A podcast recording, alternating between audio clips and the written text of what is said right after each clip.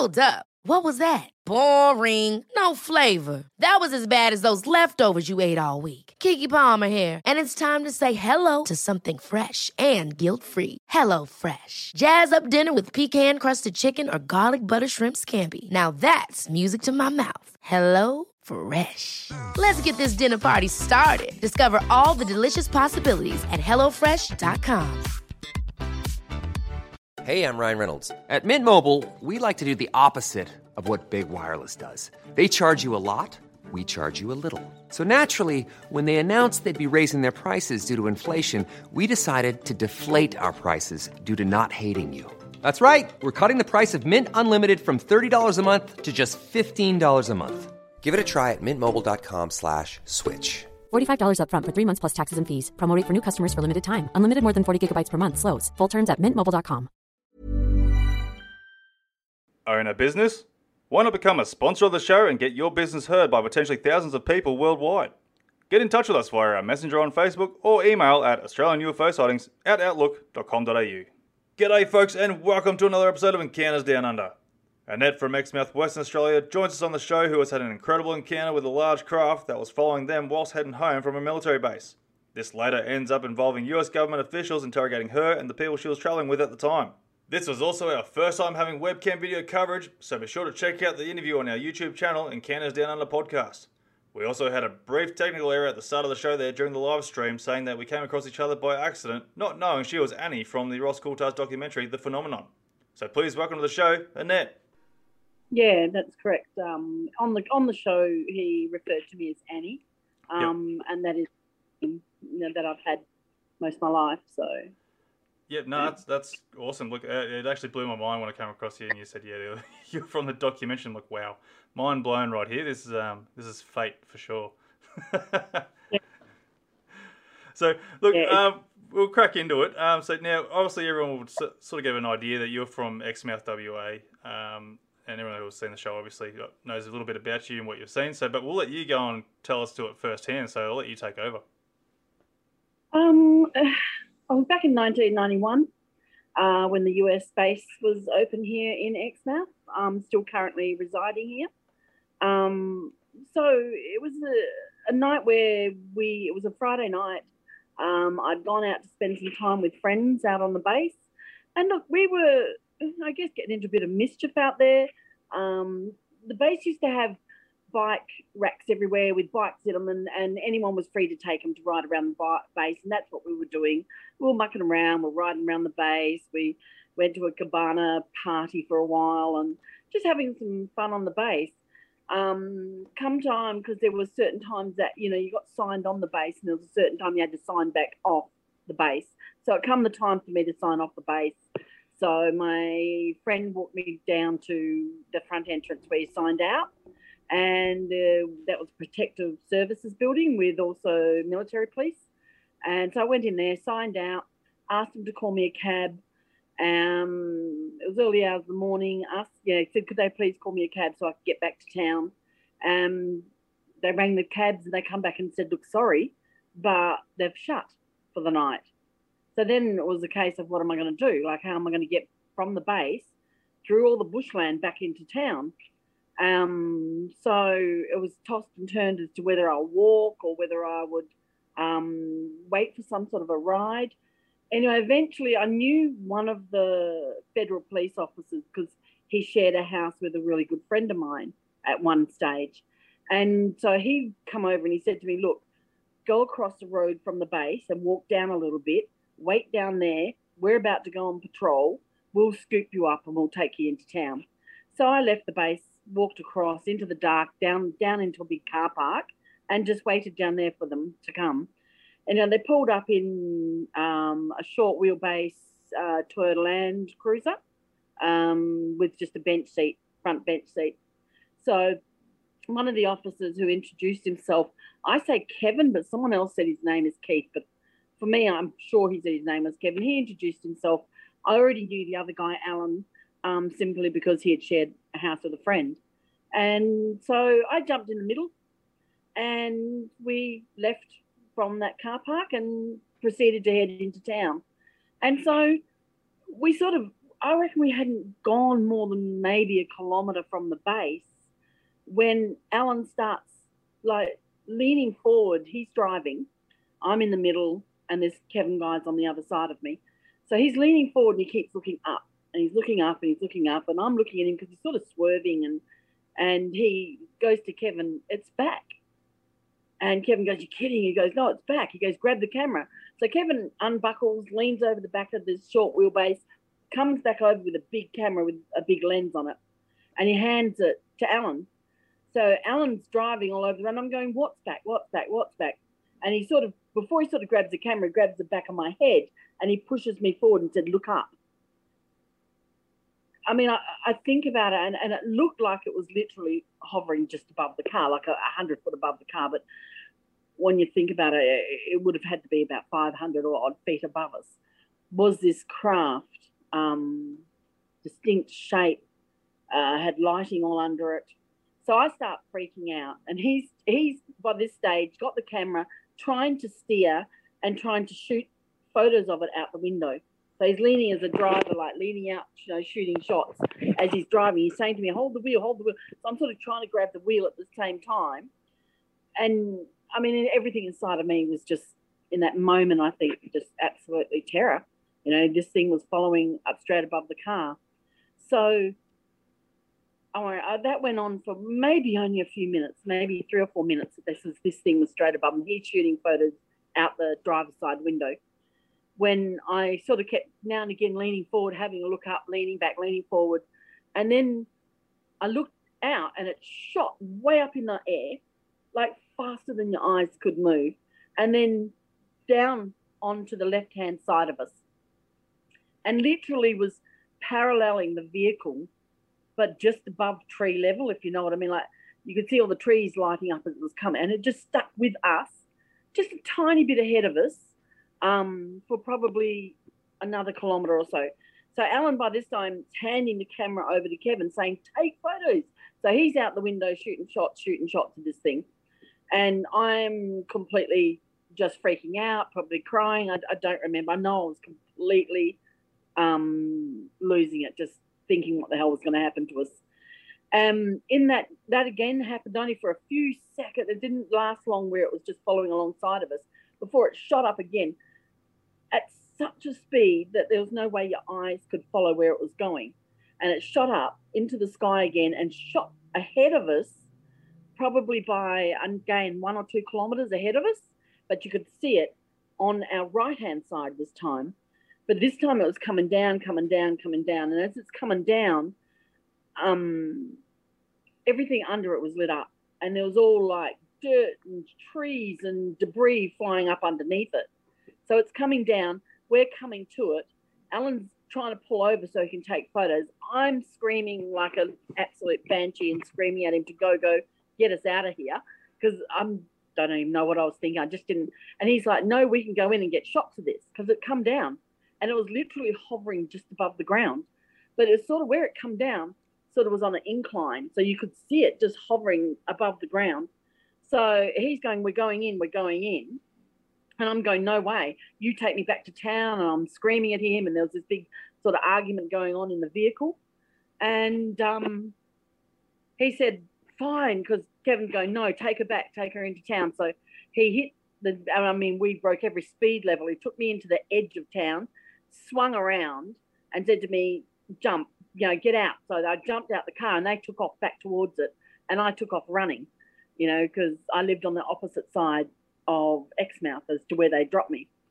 And I don't think in my whole life I remember every single step of running home, continuing looking behind me, looking up in the sky, thinking, where is this thing?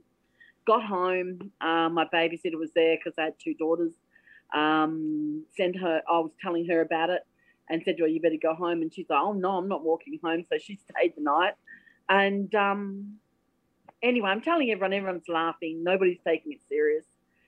I just went about my life. So a couple of days later, I worked in a in a cafe in Exmouth. So a couple of days later, I went to work, and um, I'm at work. There was only me and my boss there that day. And next minute, two military American military police walk in, And one says, Are you, we're looking for Annette. And I said, That's me. And uh, they said, Oh, ma'am, can you please come with us? And I said, Oh, no, I'm, I'm working. No, I can't come with you. What's this about? And they're like, Ma'am, we're not at liberty to, to explain anything. We need you to come with us immediately. So my boss has come out from the back of the kitchen by this stage. And I said, Not unless you tell me why, where I'm going and why. They're like, You need to escort, come with us, we're going to escort you to the base. In my head, I immediately just thought we were in trouble for taking those bikes that night. I don't know why, because the base was so strict that you did anything wrong, you got a permanent ban. So I thought, oh, I'm in trouble because we'd been riding the bikes, like trying to fit 10 of us on a bike down a hill and doing stupid stuff. And I just assumed we'd be in trouble. And um, so my boss said to me, they, they weren't going to leave without me. And my boss said to me, just go, you know, you need to go with them. So I, these two, I walked out with these two guys out to a military police vehicle and he opened up the door for me. I got in. Automatically, a seatbelt come across me and locked, which was something I'd never seen before in my life. And one of the military police got in alongside of me, and the other one got in the front. And as we're reversing out, I said, Am I in trouble? No answer. Have I done something wrong? No answer. You know, is this over us riding those bikes? Am I in big trouble? Am I going to get a ban? Nothing. So I'm still not connecting it to the UFO at all. And um, so they're driving out to the base, and I continue to ask, and what's to stop me from jumping out the car and just walking off? Like I started getting mad. And um, they're just like, look, man, we know nothing. We've been asked to pick you up and bring you to the base. As I said, when you come to the base, there's a security post right at the very front of the base. First of all, you go to them. If you have an escort onto the base, another American, they meet you there and then they walk you to the security post to sign in, where you must have photographic ID, da da da. We pull into that base, go past that post. The central there just, he just like uh, saluted them as we went in. Come to where I normally would have to sign in. They just saluted. We just kept driving. And I realized in that moment, I thought, this is really serious. They're not even making me sign into the base. Um, then they indicate to turn, there's one section of the base that where they do the telecommunications, it's like the top secret part of that base. And that is like got double um, fencing with razor wire. They indicate to go into there. And I thought, well, this is again thinking this is serious. And I'm saying, why are we going in here? Like, uh, and uh, nothing. No one said anything. So the gates automatically open, and we went in, and we there was a building separate from the big building that where the um, where they transmit from, and so they took us drove right to the, that building, and the guy that was driving got out, opened my my door. He I stepped out. The other guy had already come out. One of them walked in front of me. One of them walked directly behind me and just said, "Follow me, please, ma'am." So we walked into the building, and it was a big, long hallway with lots of doors that were shut. It was sort of really dark with just the lighting on. We went down to, I think, about the third door, and the guy in front, the military police officer in front, he opened up the door, and there, right then, in that second, I knew why I was there because sitting in the room were the two federal police officers. So he opened these two big double doors, and they're like, "Come in, um, knew my name, come in, Miss Farinaccio, take a seat. And in the middle of the room, Alan was on one chair, there was a vacant chair, and then Kevin was on the other, sort of just like we were seated in that vehicle that night. So I walked in and I'm going, What is this all about? They're like, Please take a seat. There would have been, I'd say, four or five, maybe even six American men in black suits. There would have been probably just equal as many very high by the decorative um, American military men. Um, the two MPs, they shut the doors and they left and shut the door. I looked around at the back of the room, and the only person I knew in that room was the captain of the base and he was sitting on like a trestle table right up the back of the room. So I take a seat in the middle. Kevin and, and Alan have both got their heads down, like literally got their heads down. They looked, I don't know, and I'm going to them, what's going on? And no one answered me. Then one of the guys in the black suit steps forward and he's like, We believe that you saw something the other night with these gentlemen. I said, Yes. He said, What did you see? I said, A UFO. So he goes, What do you mean by a UFO? And, and he went through a million questions. It went on for probably a better part of a couple of hours. What exactly I did I see? What color? What was the lighting on it? Um, uh, did I see it land? Where did it land? How did it move? What was Alan's reaction? What was Kevin's reaction? What did we take photos? How many photos? Just a million questions, just on and on, and repeated. He would finish, and another one would step forward, like one of the military guys would step forward, or one of the others would step forward, and just continually ask over and over and over the same questions. Just, I don't know whether it was to trip me up. No stage did Alan or Kevin say a single thing. They just kept their heads down. Which I was later to find out that they had been there for hours before they come and got me from work. Um, so this just went on and on and on and on. And I'm just going to, why am I repeating myself? I started again getting really angry. And so I'm saying, why am I repeating myself? We've told you what we saw. And one of the guys that hadn't sort of questioned us, one of the guys in the black suits, again later found out evidently they were CIA. And one of the guys at the back, he steps forward and he says, I'm putting it to you that you saw a weather balloon. And I started laughing. I said, Well, I'm putting it to you that I didn't see no weather balloon. He said, Well, I'm telling you, you did. I said, And I'm telling you, I didn't. I grew up on a station, an outback station, where we let weather balloons off for the Bureau of Meteorology once a month. In my life, I couldn't count how many weather balloons I'd let off. So I said, I'm telling you right now, what I saw was not a weather balloon, it was a UFO. And so this went back, forth. He got really heated. Um, a couple of the other guys stepped in and they sort of didn't know what to do. They were it was almost like they didn't know how far to push me or I don't know what. They would they would come together, talk, and then they'd come back out, one of them would come back out and go me again, saying you need to be able to say 100%, you know, you realize you're going to be a laughing stock. You realize that all you saw was a weather balloon. I said, well, why are you here? Why are you here for a weather balloon? Anyway, Alan starts whispering to me, shut up. Just shut up. Just agree with him. Shut up. I'd been there probably by this stage, uh, three to four hours. And Alan's saying to me, You're going to get us all killed. You really are. Shut up. And he's just whispering it under his breath, like he's got his head down, saying to me, Shut up. Just shut up. You're going to get us all killed. But I still stuck to my guns. I said, I don't care. I'm not saying I saw a weather balloon when I saw a UFO.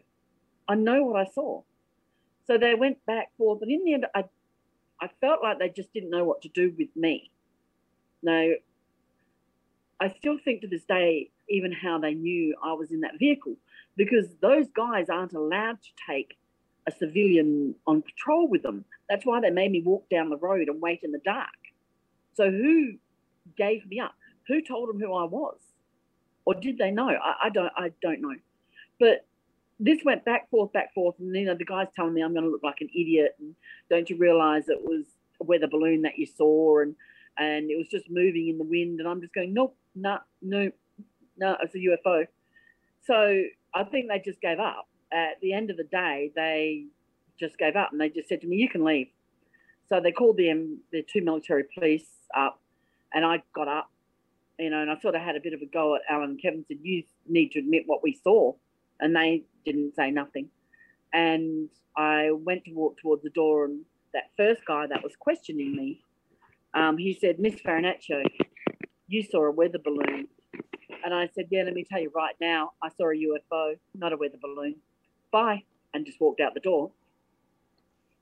So the military police brought me back to town, took me home. Um, and I was furious. My and my mum then told me because my mum had come around to my house when they. She said to me she sent them to my work. They'd been looking for me around town, And so they knocked on the door of my parents, and my mum said, "Oh, she's at work," and so she was the one who actually sent them to my workplace. So I was really mad. I rang my cousin who was into UFOs, where I wasn't into that sort of stuff. I hadn't ever. It had not. It had factored into my life when I was a kid because we had had UFO sightings out on the station, but not to a point where it was anything I ever bothered with. So I rang my cousin who was into researching them and that and told him what had happened. And he lived probably oh, uh, 2,000 kilometres further north from me. He said, I'm going to come down. So about a week later, he drove down and he said, oh, Can you take me to Alan's? I said, Yeah, absolutely. So we drove around to Alan's and he said, I want to ask him what he took photos of. And um, anyway, we pulled up at Alan's house and he come out front onto his front veranda immediately. And he was looking around almost like he was thought that somebody was watching us. You know what I mean? Like he's walking up and down his veranda looking like, and he's like, What are you doing here? I said, We need to talk about what happened. He said, No, we don't. And I said, My cousin's here. He wants to ask you some questions. And he looked at my cousin. He said, She is going to make us all disappear. She is going to get us all killed. And my cousin's like, Look, we're just trying to, you know, find out what went wrong. He said, Quickly, get inside now. Anyway, we went inside and he made a, a, a, a coffee and we sat down with him. And he said, um, He said, I'll tell you this once. And he said, I will never, ever speak about this again.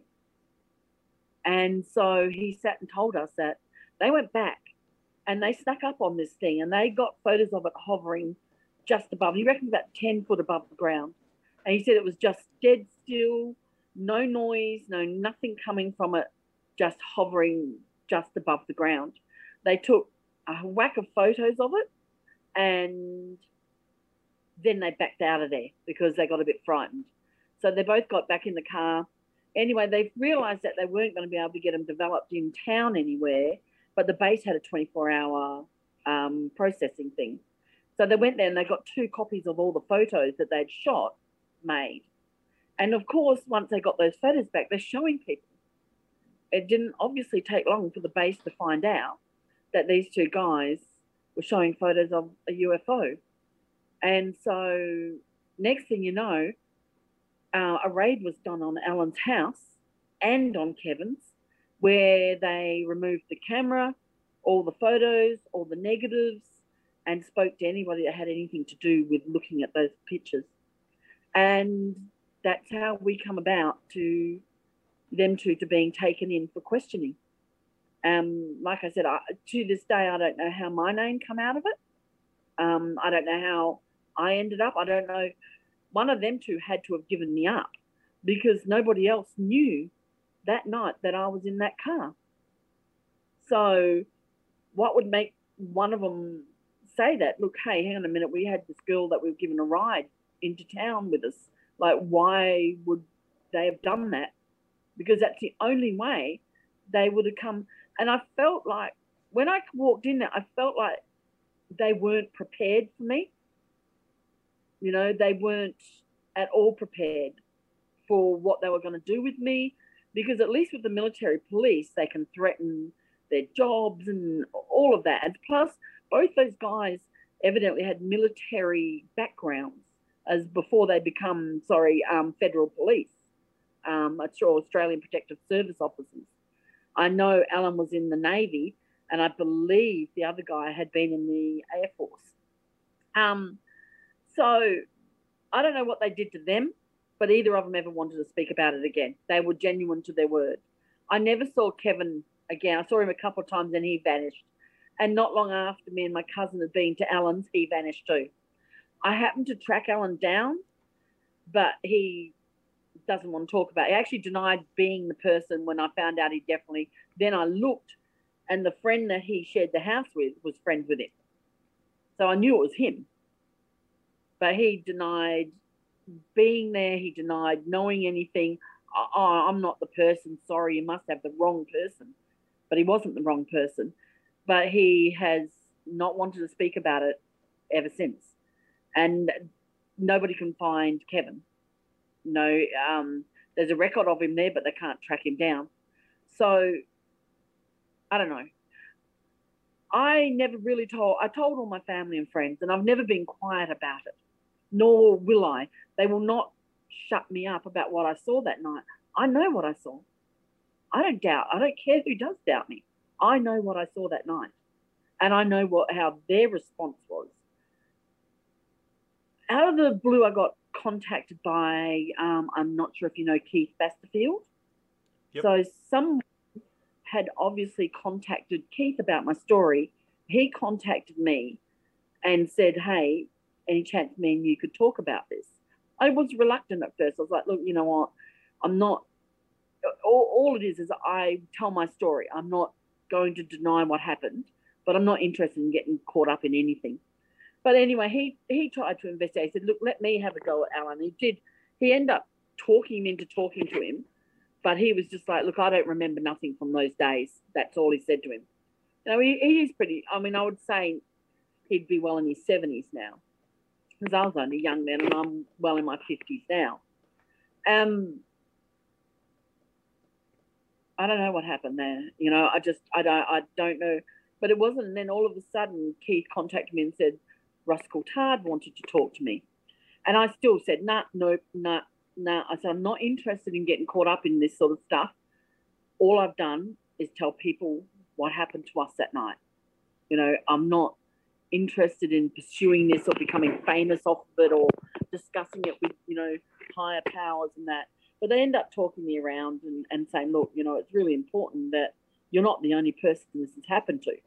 So realizing that I wasn't the only person that has had this sort of um, uh, encounter, that this has been around the world, that other people have had very similar, it sort of made me go, wow, okay, so this is something obviously the American military are fully aware of. It wasn't until I, I, I did the interview with Ross Coulthard that he, um, at the very end of, the, of, of shooting, he pulls out a picture and says, see this, this is a prototype of something the Americans were building many years ago. I was shocked. I, it made me shake. I was just like, well, here all these years, I've been thinking we just saw a UFO. We saw an unidentified flying object, something very um, advanced, something that can move faster than the speed of light, something that can move that fast that there's no way you could keep up with it. You know, it was almost like your eyes were way behind it, you know, trying to follow it. Um, something that was, uh, I would have thought, far outreaching us. Then he shows me this prototype that is almost identical in the picture to what we saw. And I was just shocked. So now it sort of left me, I don't know if what I saw did belong to the Americans, but then why would they buzz a federal police car? It doesn't make any sense. Or whether it was something from another, you know, another planet somewhere. I, I'm, I'm not sure. To this day, I'm unsure about what uh, well, I was I was sure until Ross Coulthard showed me this prototype, this drawing of a prototype of of um, of flying vehicle that the US had, um, I guess, invented many years ago. Uh, I think he said it took it back to the seventies or eighties, but it was almost identical to what we saw, except ours. What we saw was like a diamond, an elongated diamond with the end, right, the tail of it chopped off. Um, but yeah, I don't know. I don't know what we saw. I just know that it was something far more advanced than I would think any human being has capabilities of creating. Yeah, it certainly leaves a lot of questions, doesn't it? But I think the biggest question here people want to know is um, what those pictures came out like. Because, like, you know, today's technology, we're trying to take photos with phones and that. And this is a yeah like a basic camera. It probably would have been like a decent camera for what he had, but you know, even between today's technology to that sort of technology of the cameras, did he manage to go and get himself a a really good picture of this image, of this uh, object, or is he just well, the same sort of effect that we always get? The blurry pictures. Yeah. no. Evidently, when when it was hovering off the ground, they got really, really clear shots of this thing hovering off the ground. When it was when it was when it come down, I think about it often. I think about it had to have some sort of reverse thrusters by the way as it was coming down. And what I remember when I'm looking at it is there was that much dust and the whole trees like being ripped out of the ground as it's coming down, coming down to, to but then it, he said it never, it didn't have legs, it didn't have wheels, it just hovered straight above the ground. He said there was no noise, there was no longer any debris or that flying up, but he reckons they got really clear shots of it. But those guys in the black suits, they removed everything. They didn't just take the photos; they took the um, they took the negative. They shut down the photographic place on the base for a long time, and they removed his camera. They took that camera as well. That's a shame. So, why would they need to do that? Like, what, what were they trying to shut up? Like, I- I don't understand. Even that it still leaves me baffled as to okay, if they created this thing, if it was Americans that created it, why was it stupid enough to buzz a patrol car two nights in a row and to come down alongside of it as if they weren't going to see that? The night before, them two guys on patrol, now they did a patrol that was probably about 200 kilometers round trip. They went to like area A, B, and C, which are the American uh, communication towers, and they had to patrol around each of the towers to make sure there was nobody going near them. Now, one of those towers is about uh, 50, maybe 60 kilometers out of town. So by the time they come through from the other side of town, right through the town, back out another 50, 60 k's out, you're talking about about a 200 kilometer odd trip by the time they do all their patrol. It had followed them the entire way the night before. wow. But it didn't land, it just followed them. And that's what made Alan take his good camera with him that night that they offered me the ride home because it had followed him and they were terrified the night before. Alan, not so much. He, it was more of, he was more intrigued, but Kevin definitely was absolutely petrified. And um, he was protesting even when Alan said, We're going back, we're going back. And he's like, No, no, no, let's not do this, you know. But evidently he got really good photos. I never saw them, so I can't say. But they were certainly enough to bring out a big heap of Americans from the US. Yeah, bugger. And some said that they were brought out on a Mac flight, um, a US Mac flight, as soon as they knew. yeah. But was it that they thought it was so stealth that nobody would notice? Or was it that it was something that they didn't detect? Um, I don't understand. I, I'm more than likely will never get answers as to what that thing was, whether it was American made or whether it was from another planet. Yeah, it's sort of interesting too. Like being around a military base, um, was there nothing else to say? Like the the the base was aware of its like um, this thing was hovering around at all? Because like uh, your friends in the car, they were saying like they were noticing this thing following them around the whole base as they're doing their security checks. But was there was No, nothing? where, where- where they were patrolling, there's only one lot of the towers, area C, I think it is, or might be A, that has staff on it. All the others, it sort of goes in a really strange giant triangle. The others are unmanned. So they're sort of like you're transmitting from here and it bounces sound waves to here, here, and then out to whatever. So they're not, they're, they've got no people actually at them. They're just out there. But so their patrol is to make sure nobody's getting close to those towers. yeah, But there's no act people there. So there would have been nobody to see them being followed. Because they do patrols every couple of like, I think every two or three hours. And then the patrol takes a couple of hours. They come back and there's always four uh, federal officers on. So two do the patrol, they come back, then the other two go and do the patrol and come back. And that's how it goes. And um, I guess that it followed them. And then they said, then he said it just disappeared. It shot up in the sky and disappeared. They didn't think anything more, but Alan insisted on bringing his camera with him. And that was when they offered me that ride into town and it came back. And it came back in about the same spot it started following them the night before. oh, and so so, could be a point of interest for it. well, possibly. I, then I think about all of that and I start saying, well, was it the Americans? You know, was it the American military? But then if they've got technology, we're going back to 1991. If they've got technology that advanced, what are we doing flying around in basic planes? Yeah, This we were thing- still driving around in cars.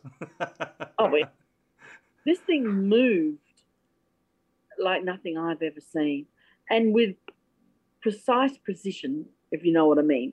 It it when it was come down to hover, it's like, and just following alongside of us, just not not anything out of place. And then it must have just then it just went and just shot straight up in the sky, faster than you could even see which way or how it moved. It was there and then gone. Then you're like, where is it? Where is it? It's over there. No, it's coming over here on the on the uh, right side of us. And that's exactly how it was inside that car that night. It would be an amazing You know? sight, but like you were um, saying, how you reacted there, absolutely terrifying because like you just don't know what it is. Like, um, did you think at some, like some point there, like it could have been like a helicopter coming across it or anything like that? Like, like, Like you know, a bit of sorry? conf- like, did you think like at some point that you might have thought like a helicopter with a spotlight shining over you or something like that? Oh, or- first, when um, Alan first said to me, "Look up," and grabbed the back of my head and sort of pushed me forward in the car, first thing I did think was, "Oh, is that a helicopter or a plane?" I'm going to him, "What is it? What is it?" And he goes, "Well, what do you think it is?" And I'm going, "No, but what? Like, you know, your head sort of can't register what it's seeing." Yeah. And then in, in that moment, then um, I realized that this was something. I guess really for me, the most pivotal point of realizing this was when it shot up in the sky at such a speed and then moved to our left. How it moved made me in that moment the terror that washed over me. And it must have been the same for Kevin too, because he leant back into me and both of us were like huddled together. Like when it come down on the left side, he sort of backed off from the window and like, holy crap. Like it moved and both of us I think realized that this was beyond us yeah, you know. And um, but Alan the whole time he stayed stoically calm, almost excited. And he was like, you know, saying to Kevin, "Take the camera and shoot photos now." Kevin, take the camera. And Kevin sort of leaning back into me like both of us are staring at this thing, and it's just straight above the trees, like just coming along right, just a little bit ahead of us, um, but just following along with us. And then all of a sudden, it just choom, gone again and then come back down on the on the right side, but further ahead of us. yeah, that'd be absolutely amazing. Um, because like yeah, like um, you're lucky one of one of the lucky people there go and actually see one of these things, let alone around a military base. But it sort of does make you wonder, like, what are their um, objectives to be following these cars? Um, you know, people get random, uh, randomly followed by these objects, and you know, they shut their cars down or do whatever, and like you know, they they've got a, a production maybe, or you know, just see something zip off. And it's like, is it a curiosity thing? But being around a uh, military base, is uh, obviously got to be something happening there as well. That Close to the base. How did they? If this was, if this was something from somewhere else, how did they not detect it? Well, that's what I was saying before. Like, if it's something that um, they've been following before, like the night before, how has the radar not detected this and it hasn't been put onto alert? That's it. I've, you know what? Those questions over these years have gone through my head a million times. If it wasn't theirs, how did they not detect it? Because we were so close to that base. We were literally maybe one, one and a half kilometers into the road, which a, a whole way out to the base is all bush. Um, but we were literally one, one and a half kilometers when this thing appeared. So how did they not detect it? Yeah, if this is not from the Americans, how did they not detect it? But if it is from the Americans, why the hell would they do something so stupid? yeah. if they want, there's some sort of a secret, right? Say they did have technology that is beyond anything we realize they've got. Why would they be so stupid to buzz that vehicle two nights in a row? yeah. Like, what? Um, unless it was chance that it was the same people. sorry. Uh, unless it was chance that it was the same people in the car, and that's just um, just happened to be them. But even then, okay, that like I said, one of them had to have given me up. Yep. So if Yeah, they got those photos printed, they took them in. And and Alan that day we me and my cousin went around to his house. He said they'd been there like six, seven hours before they come and got me. The only thing I regret is that that day I didn't ask him who gave me up and why. What made you say, what made one of you two say, hey, hang on a minute, we had a civilian in the car that night? That would have been their jobs. That was one of the biggest no nos you could do to the military is have a civilian in one of their work vehicles. And so, what made somebody hand over my name, uh, even if they were getting interrogated for six, seven hours, like you think you'd still just stick to your story of what you saw, but I don't know what what would make. And that's the question I wanted to ask Alan when I tried to contact him, but he wouldn't even answer my messages. You know, like why? What would make one of you say, "Well, hang on a minute, we had illegally picked up the civilian girl and taken her with us, and she saw it as well." Like uh, that's always and my and and for them to know my full name too. I suppose though I used to sign in a base, it'd probably take yeah. a few seconds to look up, you know yeah, you're right. I didn't think about that. Um, I, I don't know. It's it, there's parts of it that have baffled me and probably be baffling me for the rest of my life. You know, am I scared to drive out these roads? Absolutely, absolutely. I hate driving at night around here. Oh, no, oh, but as I as I didn't I didn't shut up. More people come forward with stories, you know, around here, like hundreds of people it's one of the only the it's a, parts of this whole base, the whole Cape, the American zone, and it's a no-fly zone, so nobody can fly over it. You know, it's illegal to fly over this. That's what made me go, well, hang on a minute. How come they didn't pick up that plane flying if that was what it was? Yeah. If it was one, why would they not have picked that UFO up on their own radars? Yeah, being that close yeah. too. I'm not sure what the ranges are on radars, but I know they have like a sort of uh, like a bit of a blind spot being close to the ground and also like a certain distance away before they actually sort of take effect. Can. Um, so unless they went down into that little blind spot there and then using their speed to sort of get away from that sort of uh, pickup zone, I'm not really sure. That's that's my guess. That's a wild guess that I can think of. So it's using the blind spots, but even still, like um, people around the military base, I would have thought people would be looking around the fences lines and seeing this craft flying around. You know, um, you get close to that base. Yeah, that's what you I mean. Can't, like. You can't. As a person, I, I, I had a cousin come out from Canada, and I, there, at the back of that base, there was an old homestead, and like way at the back of it, in the middle of nowhere, in the back of the base. And I said to my cousin, "Oh, there's an old homestead. I'll take you. You know, you're from out from Canada."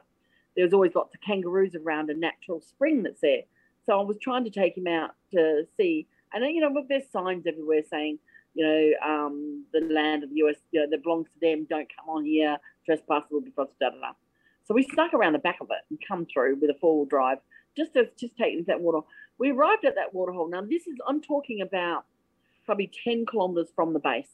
It's in the middle of nowhere. It's in the bush on dirt tracks. We just got there, just got out the car, Next minute, there was military police and federal police everywhere. Yeah. Like they knew we were there.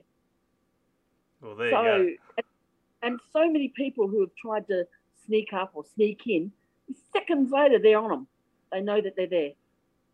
Yeah. And so, how can that be? But they not know this thing was there. Yeah, it just goes to show, doesn't it? Well, it does.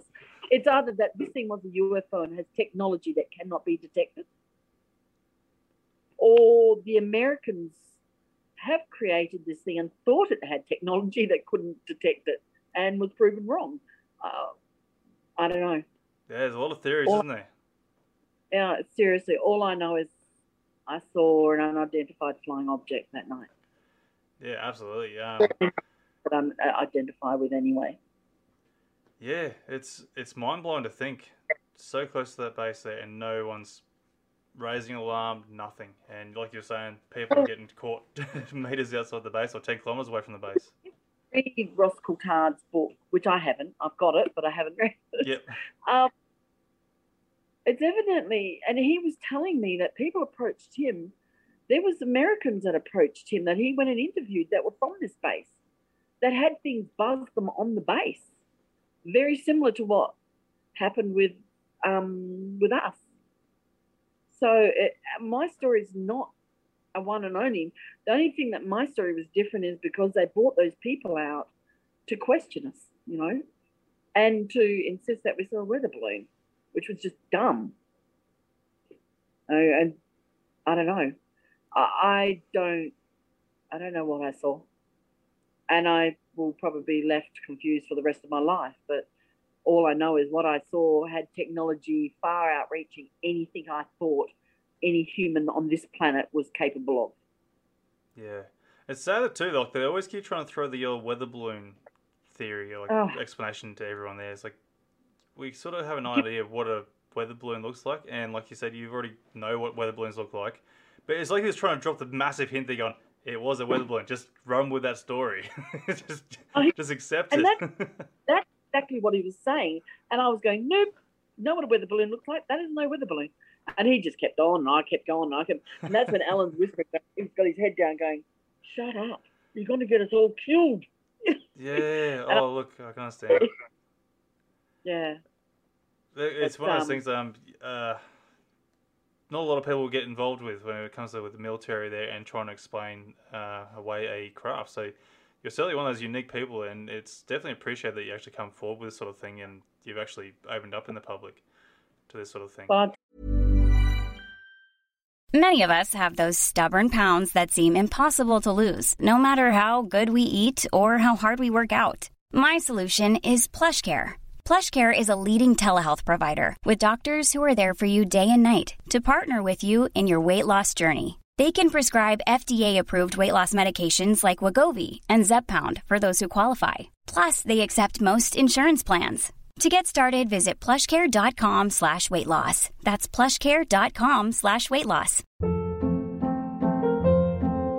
Hold up. What was that? Boring. No flavor. That was as bad as those leftovers you ate all week. Keke Palmer here, and it's time to say hello to something fresh and guilt-free. Hello Fresh. Jazz up dinner with pecan-crusted chicken or garlic butter shrimp scampi. Now that's music to my mouth. Hello Fresh. Let's get this dinner party started. Discover all the delicious possibilities at hellofresh.com. Millions of people have lost weight with personalized plans from Noom, like Evan, who can't stand salads and still lost 50 pounds. Salads, generally, for most people, are the easy button, right? For me, that wasn't an option. I never really was a salad guy. That's just not who I am. But Noom worked for me. Get your personalized plan today at Noom.com. Real Noom user compensated to provide their story. In four weeks, the typical Noom user can expect to lose one to two pounds per week. Individual results may vary. Wow! Nice. Yeah. What you're hearing are the sounds of people everywhere putting on Bombas socks, underwear, and t-shirts made from absurdly soft materials that feel like plush clouds. Yeah, that plush. And the best part? For every item you purchase, Bombas donates another to someone facing homelessness. Bombas. Big comfort for everyone. Go to bombas.com slash ACAST and use code ACAST for 20% off your first purchase. That's bombas.com slash ACAST. Code ACAST. used from when I walked out that door, and the last thing that that guy said to me, he stepped forward and he said, "Oh, Miss Farinaccio, I strongly advise that you know, telling you that you saw a weather balloon." And I said, "No, I didn't. I saw a UFO." From that moment, it was just something in me going, "You don't get to tell me what I saw that night. You know, you don't get to tell me I went through that much terror, and now I have to go around and tell people because that's what you want me to say. That's just not going to happen. That's Yeah. not what I saw." Yeah. Oh, I've got a question here, like um, regards to that. Like, have you felt like a little bit insecure or like you know coming public? Um, I'll read the um the Yeah, question properly. Um, do you feel concerned for your safety in going public on this? one of the reasons I stayed anonymous is if you watch the Ross Coulthard documentary, I had a massive panic. I got a message from a, a, a friend of mine that's been in the US military for 30 odd years. And, you know, I was, when Ross Coulthard contacted me, I hummed and hard, but I went, look, you know, I'm not doing this. I don't want to be famous for what I saw, um, for what happened that night. Um, I just want people to know that, you know, it, it did happen. Anyway, I said to Ross, so he contacted me and he said, Do you realize what you're doing? He said, Do you even have a remote realization that in coming forward, You're selling out America possibly to Russia. If this is something that they've got, you're selling out America to Russia. Do you realize the consequences of that? And I didn't. I have never thought about it like that. And um, and he said, if not, you know, you're letting people know that that technology is around where you're living, which then makes where you live extremely dangerous. And so I panicked and I rang, rang Ross Coulthard and I said, I'm out. I, I don't want to do this. I'm completely out. And he was like, no, no, no, don't, you know, don't back out of it. And I said, no, I, I, I want nothing to do with it. No. And he said also, you know, I've held very high government positions for a long time. Um, I worked in counterterrorism. Um, I have worked running programs, offender programs for corrective services. I've worked high up in Centrelink. Um, so I held really good government. He said, You realize you're going to shoot yourself in the foot as well. This stuff gets out, you're going to look like a kook. You've sold out the Americans for what? And so I did. I had a complete meltdown. I had a, and I rang Ross and I said, Look, count me out. And he's like, You know, you're main part of our story. I said, I don't care. I'm out. And um, I hung up and he kept ringing me, he rang me a few days later and he said to me, Look, you know, it is your story. We'll try to keep you, you know, as hidden as we possibly can if that makes you feel better. It was really reluctant and hard for me to do. And he actually didn't expect me to show up at the airport the day that I did show up to go and shoot this story. Um, and I did hum and ha, but it did happen. And that's what makes me angry and what makes me step up and say, it did happen. I'm not, I said to him, look, put me through a lie detector test, do whatever you want to do. This happened. And I can't deny, or I feel like they're winning. I feel like them guys that day in the room saying it's a weather balloon, this is how they shut people up. And I don't want to be shut up about this because it did happen. So, am I concerned? Look, even today, thinking about it, I'm, I'm going, oh God, I'm going to end up dead. you know, but if I do, at least all you know yeah. that it wasn't, wasn't a weather balloon. yeah, absolutely. Look, I can I, I can't like I can't really relate, but I can sort of get an understanding of like how it would be at the time. But uh, like you know, it's it's a big thing coming forward, and a lot of people are still scared to this day coming forward with their experiences, like because they think that like the stigma is still around. Um, they just you know you're, you're, you're a drugger, you're a kook, you're a nutto, you know all that sort of stuff, and it's like you don't have to be a nutter just to see these things. Yeah, exactly. Anybody who knows me, I don't drink, I don't do drugs. I've worked high level government. Google my name, you'll see that. Um, I've held, like I said, I was a counter-terrorism officer, the first female counter-terrorism officer in Australia. Um, I've held high positions. I've sat my Bachelor of Social Science with Criminology and Forensic Science. I have, so I'm not an idiot. I'm not a kook. I don't run around saying I see fairies. I saw something one night, you know, and I'm not going to be quiet about that. You know, it, it, is what it is. And if I think the biggest problem is the attacks that you suffer from people online is what makes people back away from coming yeah. forward. You know, people who want to dismiss it, people who don't believe in this, people who maybe are fearful. And look, I would say that I'm fearful of it myself, but I still can't deny what I saw that night. No, I would hate to see one ever again, ever again. You know, it was a terror that I can't explain to anyone. You know, when it when it started landing up ahead of us, I was going crazy, screaming at Alan to turn around the car and go back the other way. Like we shouldn't be driving towards this thing; it's coming down. Um, I don't think we lost any time or anything. I, I, I don't think any of that happened. But I don't know. I, I can't deny but the people, the attacks from the trolls is what is preventing people like me from coming forward. Um, doing the work I've done makes me have a lot thicker skin than that, and it takes a lot. I don't know, none, none of that sort of stuff even remotely factors. I don't care who believes me or who doesn't. Um, all I know is it happened. Yeah, it's it is scary for people to come forward, and I, because like if you, I think you like on this UFO page that I run, we try we try to keep people away and try and have some sort of respect about the page there. Like I can't not deny people an opinion. That's not what something I want to stop because like people need to have their opinions, but it needs to be explained and be respect respectful to what they're trying to have the opinion for. Um, like, I'm all for trying to like uh, not to, to dismiss what's been sighted or captured or whatever, but to try and come up with an explanation first. And like that's that's my thing. Um, you know, rule out all possible explanations first, and then if you can't come up with a a solid explanation, then what you might have it could be a legit object. I find what's hard is, I mean, luckily Alan was, I guess, stronger and smarter and whatever than than me and Kevin because the last thing I could have even thought about was pulling out a camera.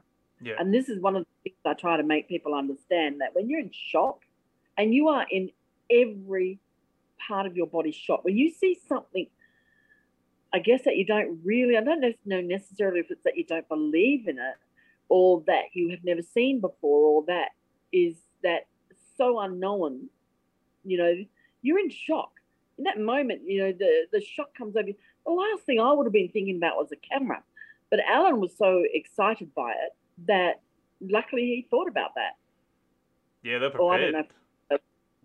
He was prepared because of the Yeah. night before. Yeah. But um, I certainly would never have, even if it would happen to me today, I don't think I would be ready to um, pull out a phone and take photos. I'd be thinking of which way I can go to get the hell out of there as fast as I could. It wouldn't be certainly wouldn't be like, oh, hang on a minute, smile. I'm just going to get my camera out. And I think a lot of people attack people, not realizing the shock that people are in in those moments. That when you see something like that, you know, Yeah. it's blowing your mind, and you're terrified, and you're thinking of what the hell am I seeing? Oh, look, I've seen look like you. You know, I've I've belonged to a few of the UFO sites. I guess in a way, hoping, and I've I've dumped so many of them each time. Yours is probably one I haven't.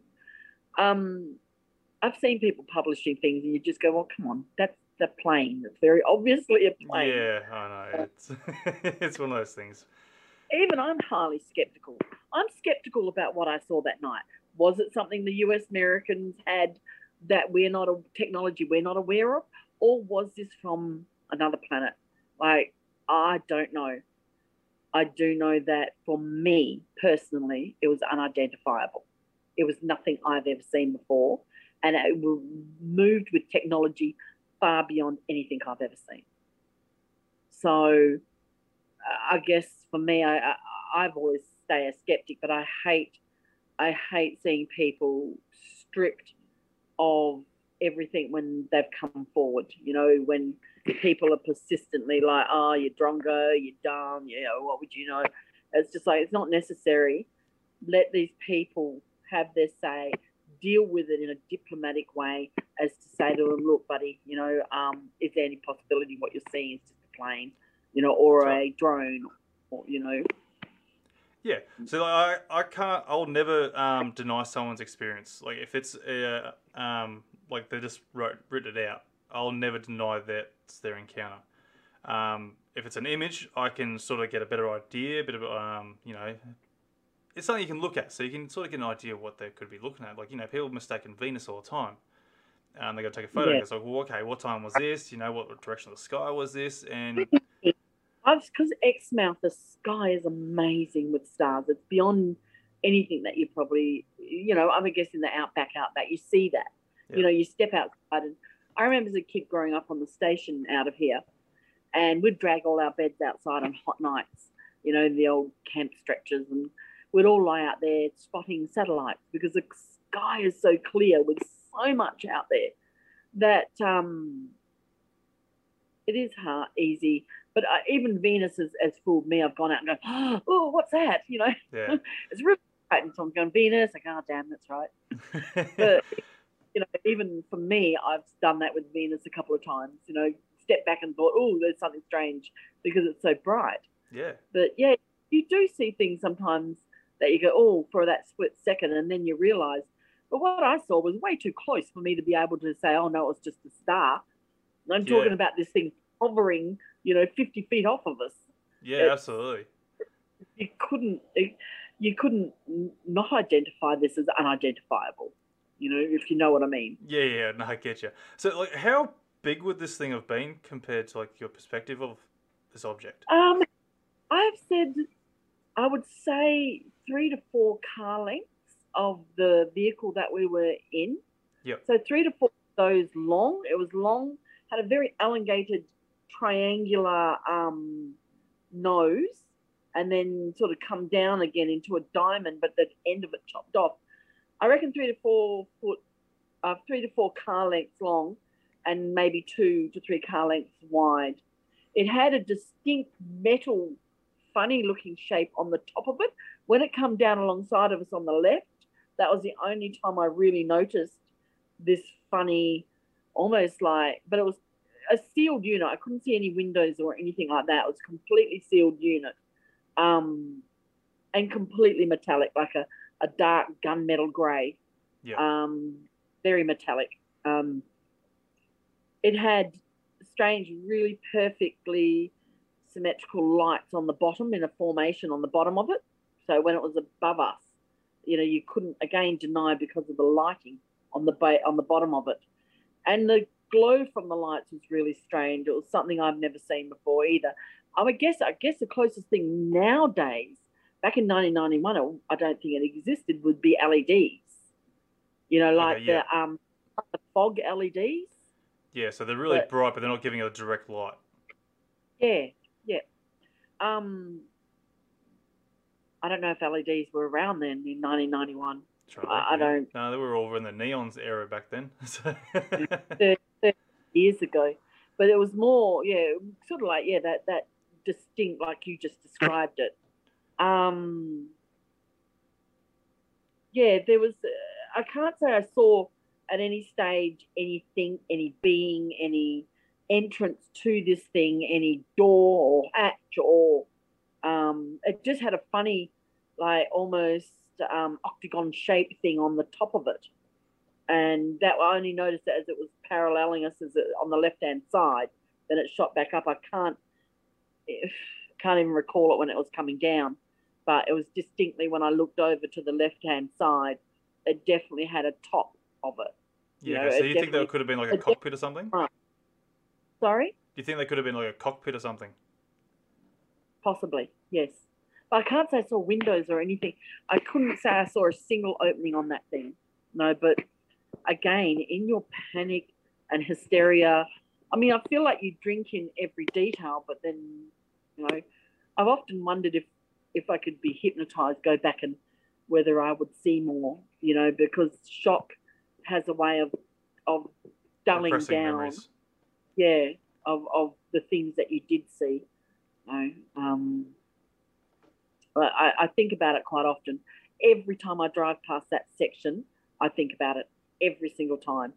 And just looking over at the trees and thought, oh, just above those trees over there. Like, it's something that never leaves you, you know, but I just don't know what I saw. I, I can honestly, it was unidentifiable to me. Other people might be able to identify exactly what it was, but I certainly can't. Yeah, either way, I think people will still be having a good guess, regardless of trying to explain it. Like the way I'm sort of picking it is like sort of like an arrowhead. Is that would that sort of give it a Yeah. bit of description? Yeah, that would be a, perfect description of that. Yeah, very much like an arrowhead, like that diamond shape. Yeah. Then coming in at the bottom like it was going to be a full diamond, but someone chopped the bottom part of the Yeah. diamond off. So, um, yeah, like I said, it, it could have been bigger than I thought it was, but looking up at it above the vehicle, it was well and truly, well and truly, a lot bigger than we were. Um, just think, how can these things maneuver like they do? You know, this thing maneuvered with precision, like unbelievable precision. Yeah. You know, I've whoever was things. whoever was operating that, or whether it was being surely even that wouldn't be remotely operated. I don't know. These are the questions that go through my head continuously, and that I drive people nuts with sometimes. How could who's to say it wasn't remotely remo- moving? You know, like surely something that was inside of it would have a serious head rush moving that fast. Oh yeah, the Yeah. people inside will just go to mush, basically. You couldn't, you could not. I guess that's what blew me away. Like I said before, I'm thinking it's an aircraft, something above us. That uh, I'm trying to explain it as a helicopter. I even said helicopter. All that. To Alan and Kevin were sitting there. It was only when it moved that I realised that what we were seeing was nothing that any of us have ever seen before. yeah. That moved in a way that was beyond human capabilities that I'm aware of, anyway. Yeah, absolutely incredible. I have a question here for you. Um, have you seen any similar images online in groups or from what you observed that night? Like any similar pictures of it? only the only time was when Alan Ross, I mean um, Coulthard, sorry, um, after we'd done our interview and we were sitting up five, finishing up four days of shooting um, the documentary, and he says, "I got something I want to show you," and he brings it up on his laptop and spins it around, and there was nearly the only difference between what he showed me as a prototype of something supposedly the Americans had invented. The only difference was that it didn't have that chopped off tail bit. The, the final point wasn't severed off. Otherwise, it was identical to what we saw. Now, he said he doesn't know whether it was a prototype the Americans were actually building or whether this was just somebody's vision that they'd seen something like that. Then he brings up a story from England of two um, bobbies to English police uh, patrolling in the um, you know like the moors or something like that that seemed almost identical to what I saw. Then he tells me there's people in America that have as well, but I'd never ever before Ross Coulthard showed me these stories. I'd never seen anyone who had one that looked like what we saw, or have. I mean, there's been people, even people have contacted me who've been buzzed by things, you know, or followed or whatever. Um, but nobody with the shape of what we saw, you know, and nobody, I guess, with the length of time that we were around this thing and the closeness that we were within proximity of it. Um, no, I can't. I honestly can't say. Apart from what Ross Coulthard showed me, oh, he actually. Um, now I'm just thinking about this the one of the guys he actually contacted one of the guys the, the police officers in england and um, he contacted me um no it wasn't him who contacted me it was a radio station in england that had got hold of it from the town where these police officers had seen it. But um i was just backed up because i'm i don't know i i don't want it to turn into a farce. I don't want it to turn into something that becomes unbelievable you know. But at the same time is is I would love to know on other people that have seen what we saw. Because then you know that you're not you know you didn't imagine it that night. Not that I do think I did but I know what happened to us. Yeah. and I certainly know I didn't know who the guys were in black suits that questioned us that night that day. But Ross Coulthard found out and said he believes he believes what he's been told by higher up military people that are out of the military now that they were CIA agents distinctly um, there. Their operative is to chase down people who have seen UFOs and and get as much information on it as they can and Yeah. shut it up. So what was the So- time frame between um, the sighting and to when these guys come pick you up? Do you know, for the longest time, I was like, oh, they come the next day, but they didn't. I know I worked the next day, but they didn't. It would have been probably five, six days after Yeah. Before they showed up. Now I know that Alan got those photos printed the next day. You know, the next, the next that morning. Yeah. You know, he after he finished his his um, you know, his patrol or whatever he was on that night. His uh, what's the word when you got to do a whole, um his night shift. He evidently went straight to the printing shop at the base and printed them out. Printed two sets of them out straight away. Yeah. Photos. Uh, he, he obviously it would have been filmed back in those days Yeah. um, and he printed two lots of them out and was showing a few people before I don't know. I think it was two days after that. His house was raided, yeah. Right. and they uh, come and got the photos. and they raided Kevin's as well. So did they did they um print out two copies like f- for one each other each or something like that, or as like a bit of a Don't. So he said he printed out two copies, and he was showing them around on the base. That he'd showed a few people on the base. And he never said whether he printed a set out for for Kevin or possibly. I don't know. I know both their houses were raided, but I don't know what. That day that me and my cousin went back to ask all these questions, he was so um, jaded. Um, he told him, you know, the basics like, yeah, we got to get right up on it. Um, you know, we we shot a whole heap of pictures and got the hell out of there. Um, he said it never. He didn't. They never saw it, it opening anything. You know, like I imagined. You know, you like the old movies or cartoons. You know, where they come down, they open up a hatch, and little green men walk out. But he said nothing was open on it when they snuck back. When they dropped me off and spun around and went back out there, they pulled up and they got out the vehicle and they made their way through the bush to where it was hovering and, and shot a whole heap of photos.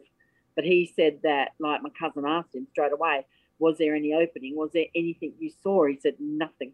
He said it was just hovering. And he's like, was there any sound? Nope, not a single sound coming from it. He said it was just hovering above the ground about 10 feet. yeah, incredible, I, sorry? absolutely incredible, and I'm surprised they actually went back. I'm surprised they went back. Well, Alan was helping. He pulled up when I was going absolutely batshit crazy. I um, was going off my face. No way, no way, don't stop. No, it's crying, screaming. You know, um, you promised to take me back to. And it was Kevin who said to him, Alan's pulled off on the side of the road, just about where it was hovering, coming down. That's when the another thing that sort of, you know, you remember when you see something like this, you're in such shock, but there's certain pivotal points that you remember about that moment. One of them was looking over as it's coming down and seeing all this bush and dirt and that flying up around it um, as it's coming down, coming down. I mean, it was a fair way off the ground, but as it's moving down, there's all this stuff flying out around the whole thing. That's one, and the lighting underneath it, like as it was coming down, I'm sort of watching it, but screaming at Alan, "No, you dare! You know, you drop me off." And Kevin was insistent, like, "Come on, man, drop her off! Don't do this." And so he just hit the accelerator, and I, I'm telling you now, he would have been doing about 140 to 160, taking me back into town, which was only a, the edge of the town was only probably another three or four kilometres. So he's come in, but dropped, literally threw me out the door, and then took off back towards it. um, they actually thought when they got back there it wouldn't be there, but it was still there. Yeah, I'm actually surprised the object was still there too. Um, so they're, they're lucky. They're extremely lucky. You think again, like that's still close to the base. How could they not have known? Yeah. What, what about the town? The town's only a couple of kilometers away too. So anyone in town Well- would have seen it, maybe. A lot, well, not. It was early hours of the like of the morning. It was you're talking about a little tiny sleepy town. You know, here you go out here at night. I take the bin out at eight o'clock at night, and there's not a soul to be seen. You know, Yeah. so back then, um, like the town's expanded a lot since then, but back then it was more bushland, way more bush than there is now. Um, I don't know. I don't know whether I didn't see another car on the road, but you don't. You just don't. If you drive around Exmouth at night, there's nobody out there. Yeah. Um, it's a working town. People get up in the morning, they go to work, they come home, they eat their dinner, and they go to bed. There's not a lot of TV. There's not a lot of anything here. So I don't know. Um, I certainly know a lot of people. As I've spoken out my story, it was amazing how many people have contacted me and said, "Hey, you know, we got buzzed. Uh, a, a couple, one followed them for so far that they were taking a truck from Exmouth down to Perth um, back in the 60s. And so they were taking this truck from you know Exmouth to Perth, and they got just out of Exmouth, out about where the area C is. And when I told you that's about 60 kilometres out, Yeah. and they this thing just appeared. They could see it over the aerials with a beam down. And her husband is somebody that um, you just didn't mess with. Her husband was most straight shooting man ever. He sadly passed away not that long ago. but um, this thing shot from its beam over there to following them, and their truck just kept cutting out, cutting out, cutting out, and he would get it started again, and it kept cutting out. She got down on the um, floor well and tucked in under the floor well while this thing was following them, and she said that it just went went over three back in those days, 300 miles it followed them for. Wow. And she said he had to stop. They put took a, a fuel with them, and Yeah. he had to stop and fill up because they're running out of fuel. So he he said to her, "Look, get up out of that, that well and watch it. Watch that damn thing." And while he's trying to suck suck fuel, he swallowed a whole heap of it. Oh. And so she said vomiting and trying to put fuel in the vehicle. But she said after a while it zoomed ahead of them and stopped. And it opened up, and she reckons it let out a whole heap of smaller craft out of it.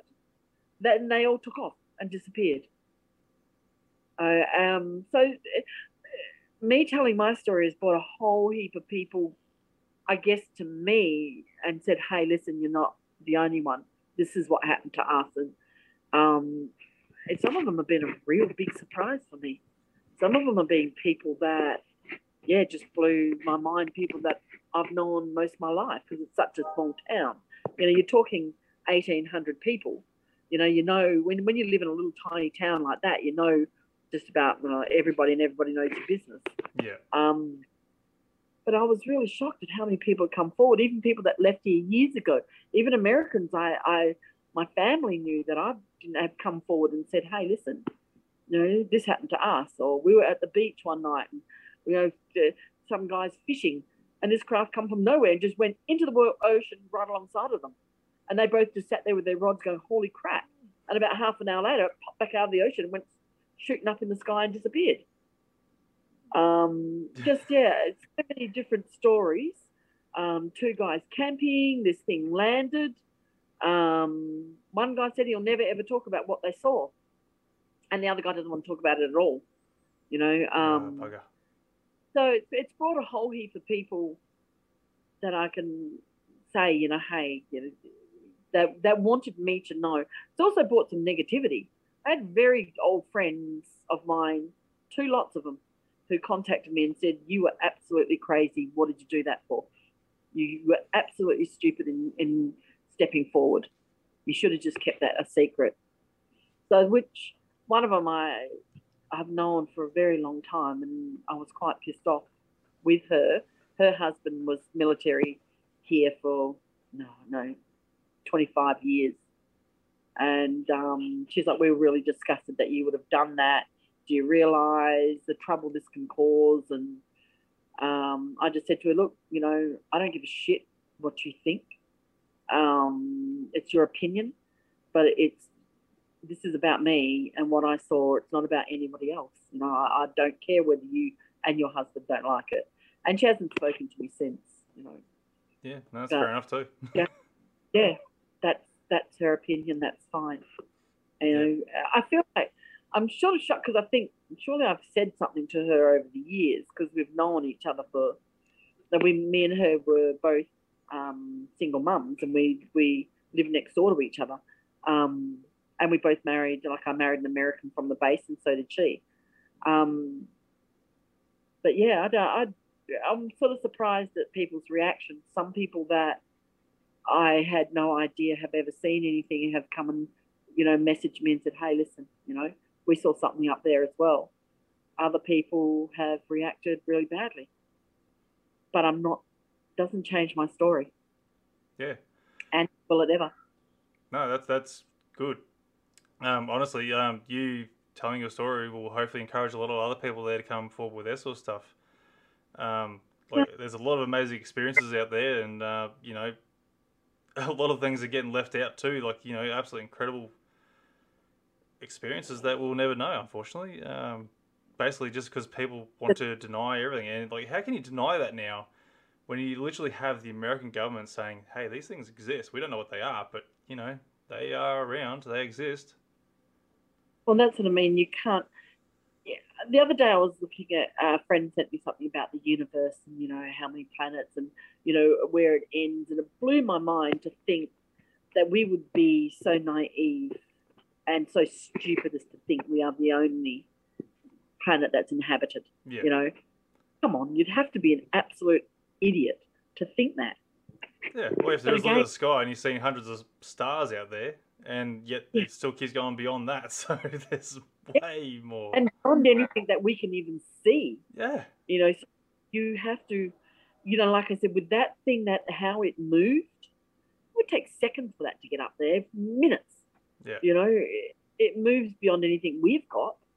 But yeah, when I think about it, it gets a bit scary, and I go, "Oh crap!" Um, same time, you know, it is what it is, and they're out there, one hundred percent. Yeah. Oh, one hundred percent. It wasn't the first time I've seen something, but it was the first time that I've seen something that close, and the military got involved. Living on an outback station, you see things quite often in the sky where you know you go, "Hmm, "What's that?" And you, I'd say to my dad, "What's that?" You know, and he'd go, "I don't know." You know, we'd sort of all watch things that you know. I remember when I was a kid, a light moving in a triangular, triangle, triangle, triangle, triangle, triangle, and pyong, gone.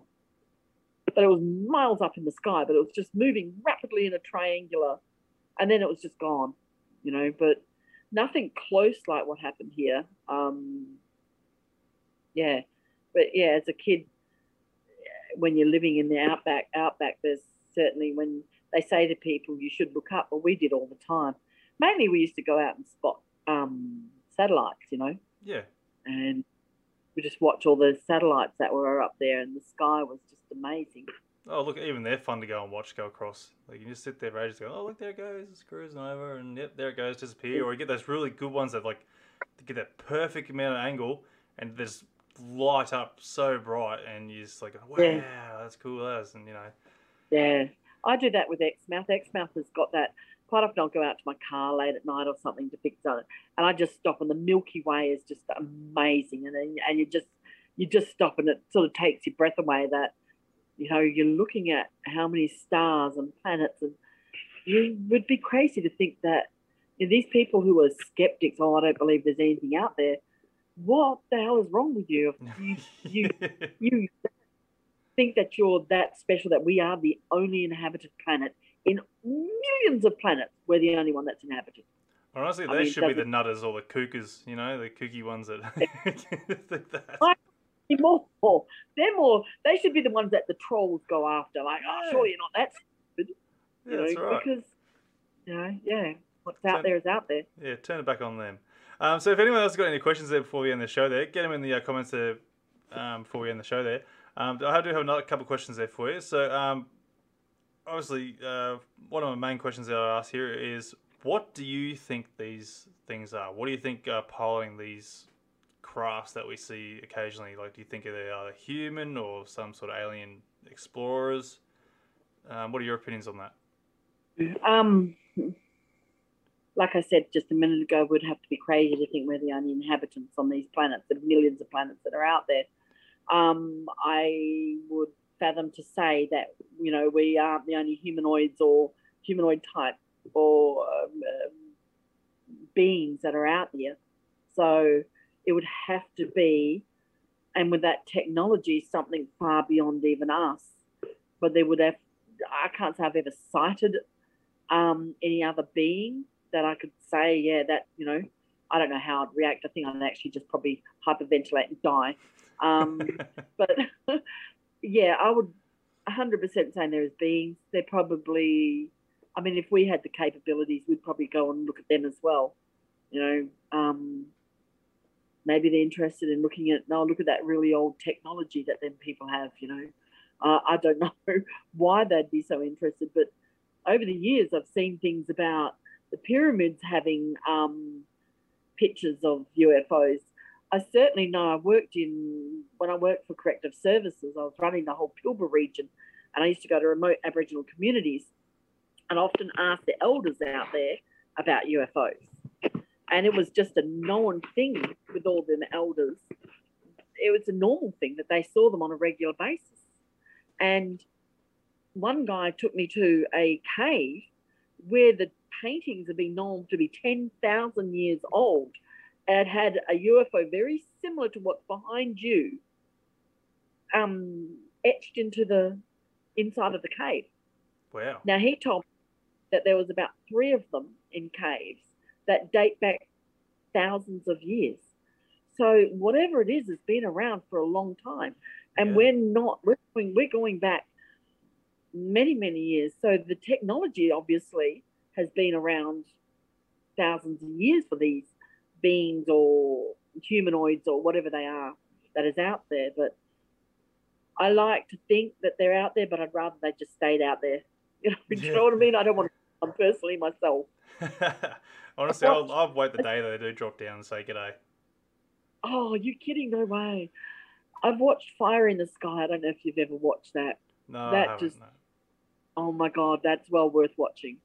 Um, based on a true story. Um, that was terrifying. Yeah, that's where um, And- old mate got abducted by the. Uh, they they do the logging. I know. I think I know the story. Yeah. It's, um, I can't remember his name, but um, Yeah, they're no, doing the yeah, logging in the that? craft there and Yeah. zapped up and missing for about seven, ten days. It's a movie well worth watching. Somebody gave it to me to watch, and it rattled me to my core of my being. Like, oh, I don't think I want to see anything. So I've watched a few of those sort of movies that people have told me to, but I try to stay away because it just terrifies me. It really does. Even though I can't say, you know, this thing hurt me in any way or hurt us in any way. Um, I don't think it had the intention of hurting us. I don't know what its intentions were. You know, um, maybe to scare us, maybe to, I don't know. I don't know. If this wasn't the military, what was its intentions and why did it do what it did? Yeah. Two nights in a row. Like, why would you, why would it, was it new to this earth? Was that something new to it? I, I don't know. Did it stay hidden for the night and come back out the next night? I don't, I don't know. Yeah. But yeah, a lot of there's questions. we're, we're- not alone 100% and we're not alone in beings either as human beings or humanoids or definitely Yeah.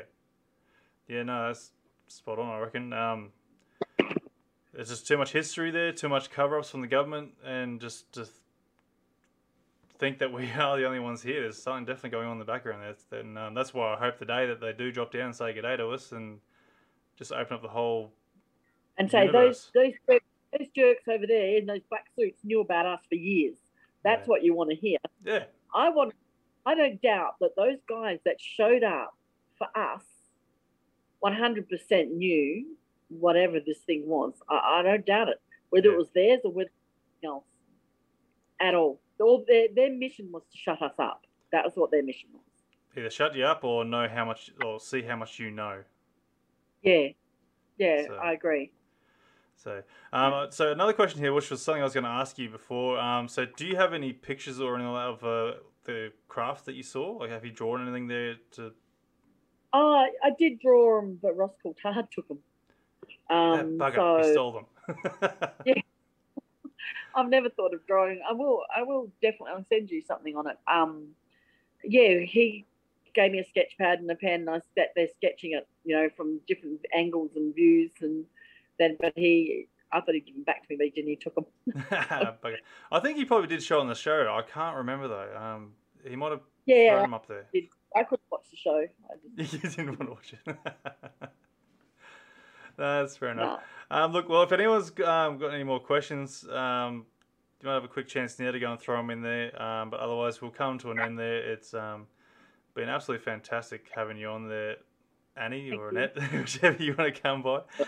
Um, it's been absolutely amazing there, and thank you so much for coming forward and telling your experience again. Um, I know it's probably nerve wracking, and you know, um, like you've um, someone's asked before with your securities and stuff like that. Like it's still nerve wracking. You know, like I don't think I can appreciate it enough what you're doing and coming forward and explaining everything to you. Like, um, yeah, I nearly pulled. I'm going, uh, having chest pains. I'm going to tell him I'm having chest pains. I got COVID. I can't do it. yeah, sorry. Uh, too late. then I went. I mean, I got a call from the project, the project, the project, whatever that show is. Yep. They wanted me. To, like, nope, nah, nope. Um, I guess in a way, I, I I'm scared of destroying my own career. Um, you know, then my credentials not being um, recognized or people not hiring me. Hey, oh, aren't you that kook that was on the project, or aren't you? Because you're gonna get people that are gonna say that. yeah. So, luckily, like I said, I haven't had anybody really attack me and say, "Oh, you're crazy." But anybody who knows me um, knows what a straight shooter I am, Yeah. and uh, and like I said, I I wouldn't care about taking any lie detector tests.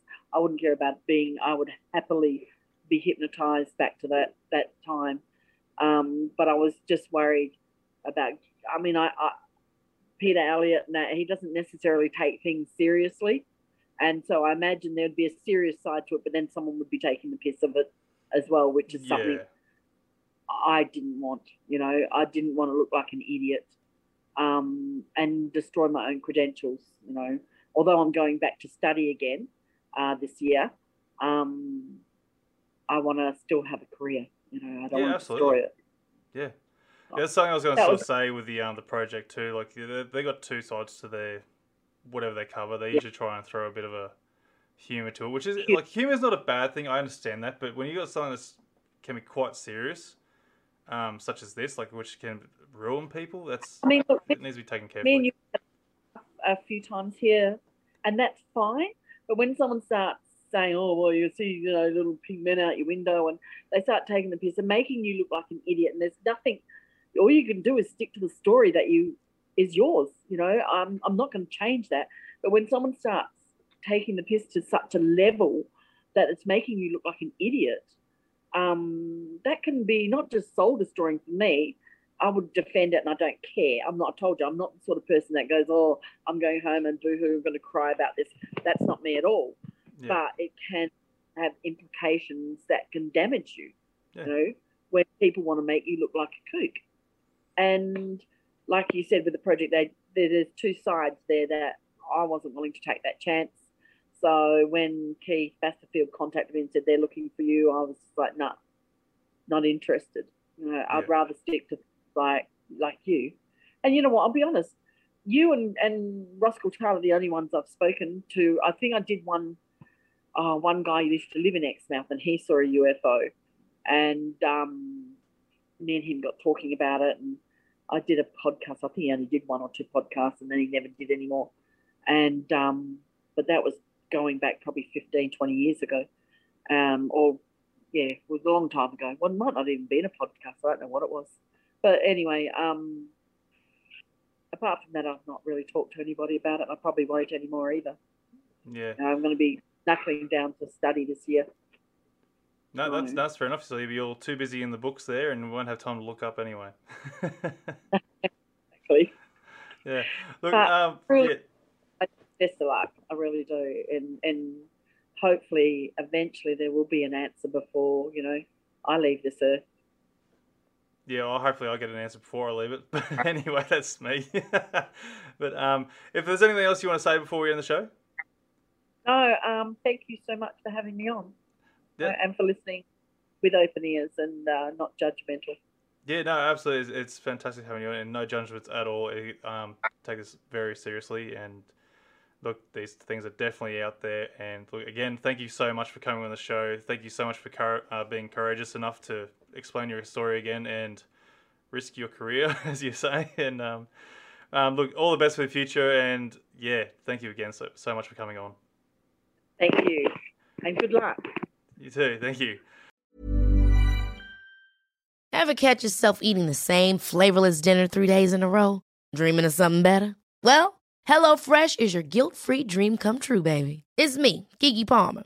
Let's wake up those taste buds with hot, juicy pecan crusted chicken or garlic butter shrimp scampi. Mm. Hello Fresh. Stop dreaming of all the delicious possibilities and dig in at HelloFresh.com. Let's get this dinner party started.